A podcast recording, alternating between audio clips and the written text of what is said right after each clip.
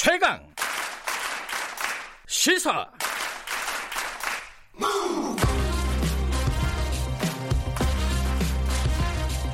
지금 여러분께서는 김경래 기자의 최강 시사를 듣고 계십니다. 미국 소식 좀 알아보겠습니다. 어, 트럼프 대통령 탄핵안이 미국 하원을 통과했습니다. 물론 이제 상원이라는 절차가 남아 있고요. 미국 역사상 세 번째 하원 통과라고 하는데 탄핵안이 어, 이게 앞으로 트럼프 대선 국면에서 어떤 어, 영향을 줄지 이게 궁금하고 그리고 그것이 우리 뭐 한반도 정세 여기에 어떤 영향을 미칠지 이게 가장 또 우리한테는 또 핵심적인 사안인 것 같습니다. 여러 가지로 불확실성이 높아지고 있는 걱정되는 상황이죠.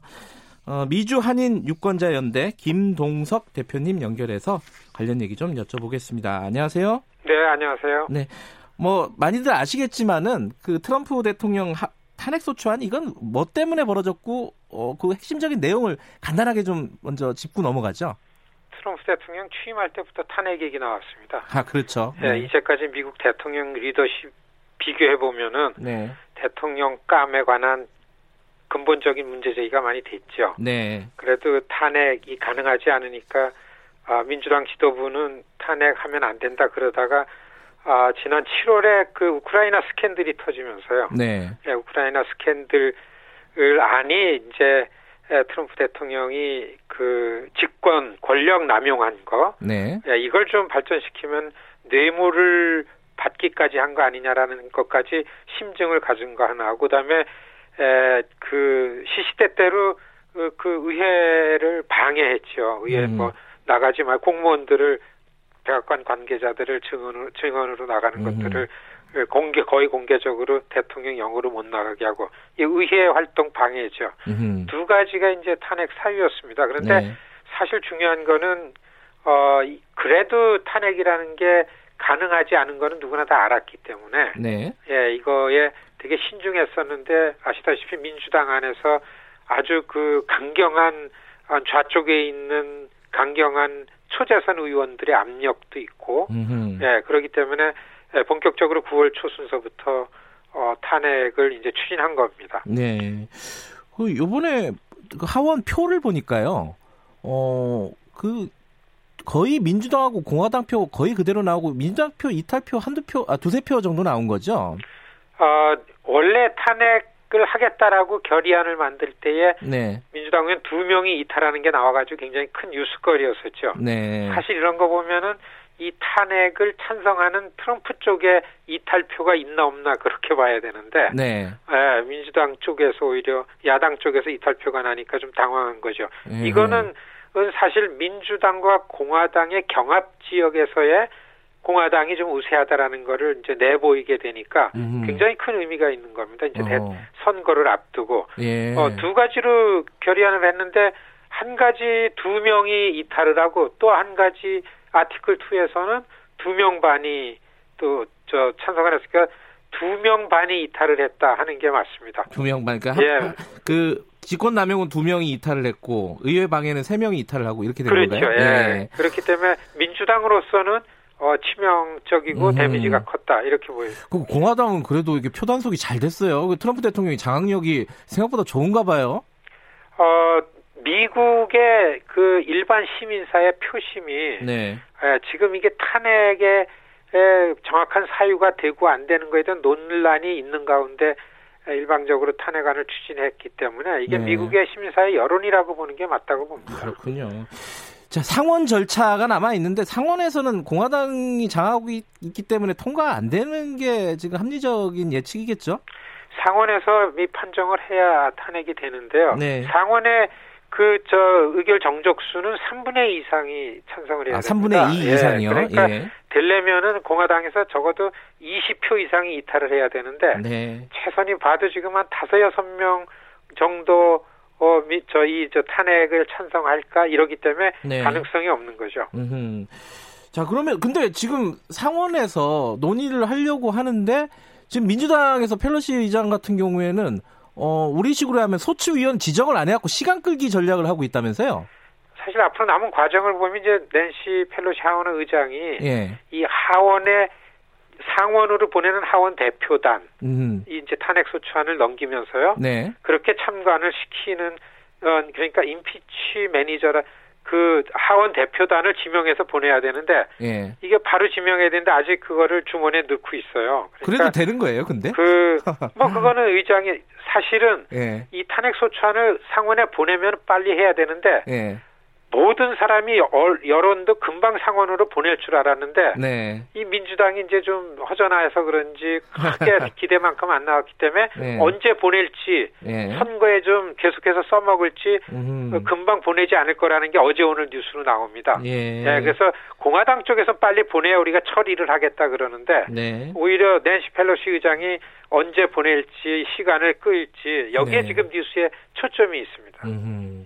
근데 이제 상원에서 이제 상원으로 넘어가면은 금방 부결된 예, 거라고 대부분 예측을 하잖아요. 지금 대표님도 말씀하셨지만은 그렇게 되면요. 이게 언제나 정치적으로 보면은 탄핵이 될 때는 대통령이 몰리지만은 탄핵이 부결되면은 대통령한테 되게 유리해지는 그러니까 오히려 민주당한테 역풍이 부는 그런 상황이 발생할 수도 있는 거 아니에요?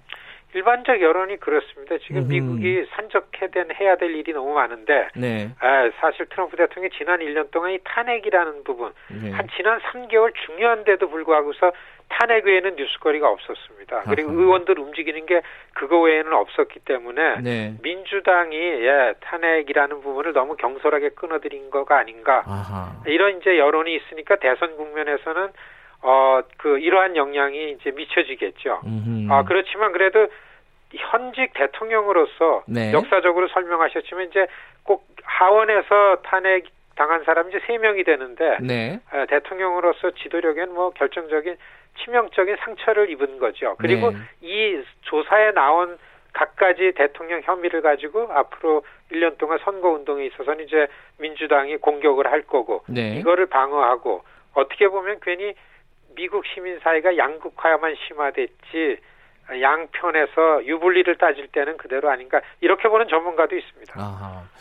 이게 대선 국면에서 이게 어떤 영향을 미칠지 보면 이제 여론을 봐야 되는데 실제 여론은 구체적으로 어떻습니까? 미국 유권자들의 여론은 민주당 6 여섯 번째 대선 후보 토론회가 지금 진행되고 있습니다. 아, 그래요? 캘리포니아 LA에서요. 어, 예. 거기에 나온 그 후보들은 이 저 도전하는 당의 경선에서는 흥행이 돼야 되는데 네. 탄핵에 묻혀가지고 아무런 국민들한테 후보들 경쟁력을 하하. 보여주지를 못했어요. 그러니까 네. 민주당의 대선 후보들은 이 탄핵 그만두고 우리 선거에 저 집중하자 이런 얘기를 계속 해왔었거든요. 네. 네 그렇기 때문에 탄핵이 선거에 주는 영향으로 봐서는 선거 전략적으로다가 도전하는 민주당에서 유리한 게 아직까지는 없다. 이게 여론이죠. 아, 그래요? 그러면 트럼프 대통령 재선 가능성이 조금 높아졌다. 이건 아직 좀 성급한 얘기겠지만은 뭐 그렇게 볼 수 있는 건가요? 사실 현장의 눈으로 보면은 네. 2016년 선거 때도 다들 트럼프 감이 안 되고 대통령이 아니다 그런데 됐거든요. 네. 지금 도널드 트럼프 이제 공화당 후보인데 네. 이, 이, 저 공화당 쪽에서는 2016년도 다섯 개 경합주에서 이겼기 때문에 한 400만 표 졌지만은 대통령이 됐거든요. 네. 그러니까 지금도 그때 그 경합주, 러스트벨트의 경합주를 보면은 탄핵이라는 게 거기에서는 대통령 지지율이 오히려 올라갔고 네. 지지층이 결집됐고 그게 확산됐고 음흠. 이러니까 아, 그 트럼프 대통령의 선거에는 그런 경합주에 집중하면서 그 민주당이 탄핵을 한 거가 역사적으로 저 크게 잘못한 거다라는 음. 이런 걸 가지고 이제 가면은 아주 아주 현장의 전문가들은 트럼프 대통령 재집권 된다라는 가능성이 2016년보다 훨씬 높아졌다. 네, 중론입니다. 이게 굉장히 역설적이네요. 탄핵이라는 게. 예전에 어, 힐러리하고 트럼프하고 대선을 할 때 그때 대표님은 김동숙 대표님은 트럼프 대통령 당선을 예측을 하셨다고 들었어요. 맞나요? 그렇습니다. 네. 이번에 재선도 어떻게 지금 상황에서 좀 예측이 가능하시겠어요? 어떻습니까? 말씀드렸듯이 지금 미국 뭐 전 세계가 예. 마찬가지인데 거기 없으면 모릅니다. 네, 책상에 앉아서 이 주류 미 매체들이 보도하는 걸 봐가지고서는 예. 현장 움직임 모르는데 네. 이제 2월 초수부터 본격적으로 경선이 시작되고 선거판이 들어가는데 네. 현장의 눈으로 볼 때는 트럼프 대통령 선거 전략상 아, 다시 재집권한다. 저는 이렇게 다시 얘기하고 있습니다. 아, 그래요. 여기서 느끼는 거랑 좀 다르군요. 어, 근데 이제 우리한테, 그러니까 대한민국, 어, 우리 시민들에게 궁금한 부분, 걱정되는 부분은 지금 북미 대화가 이제 교착 상태고 뭔가 진행이 될 듯 말 듯 하고 있습니다. 트럼프가 이, 지금 이 상황에서 여기에 신경 쓸 여지가 있을까, 여력이 있을까, 이게 걱정입니다. 어떻게 보세요?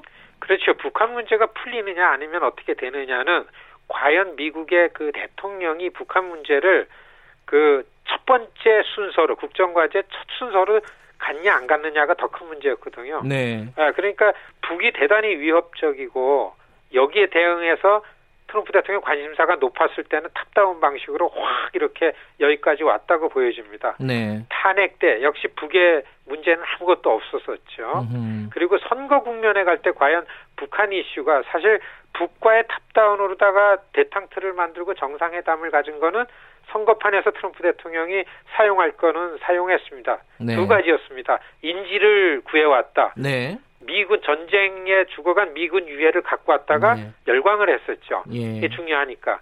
근데 지금부터는 이전 권력이 못했던 평화지대로 만들었다라는 이런 부분이 네. 트럼프 대통령이 집중하고 있는 경합 지역에서 얼마나 이슈가 높고 지지율이 올라갈까 거기에 음. 집중해서 보면은 트럼프 대통령이 과연 북한과의 문제를 선거판에 어떻게 갖고 갈 건가 음. 이렇게 예측해야 된다고 봅니다. 근데 트럼프 대통령이 항상 그런 얘기 하잖아요. 나 아니었으면 전쟁 났다 이러면서 이제 자기 치적을 굉장히 과시하지 않습니까?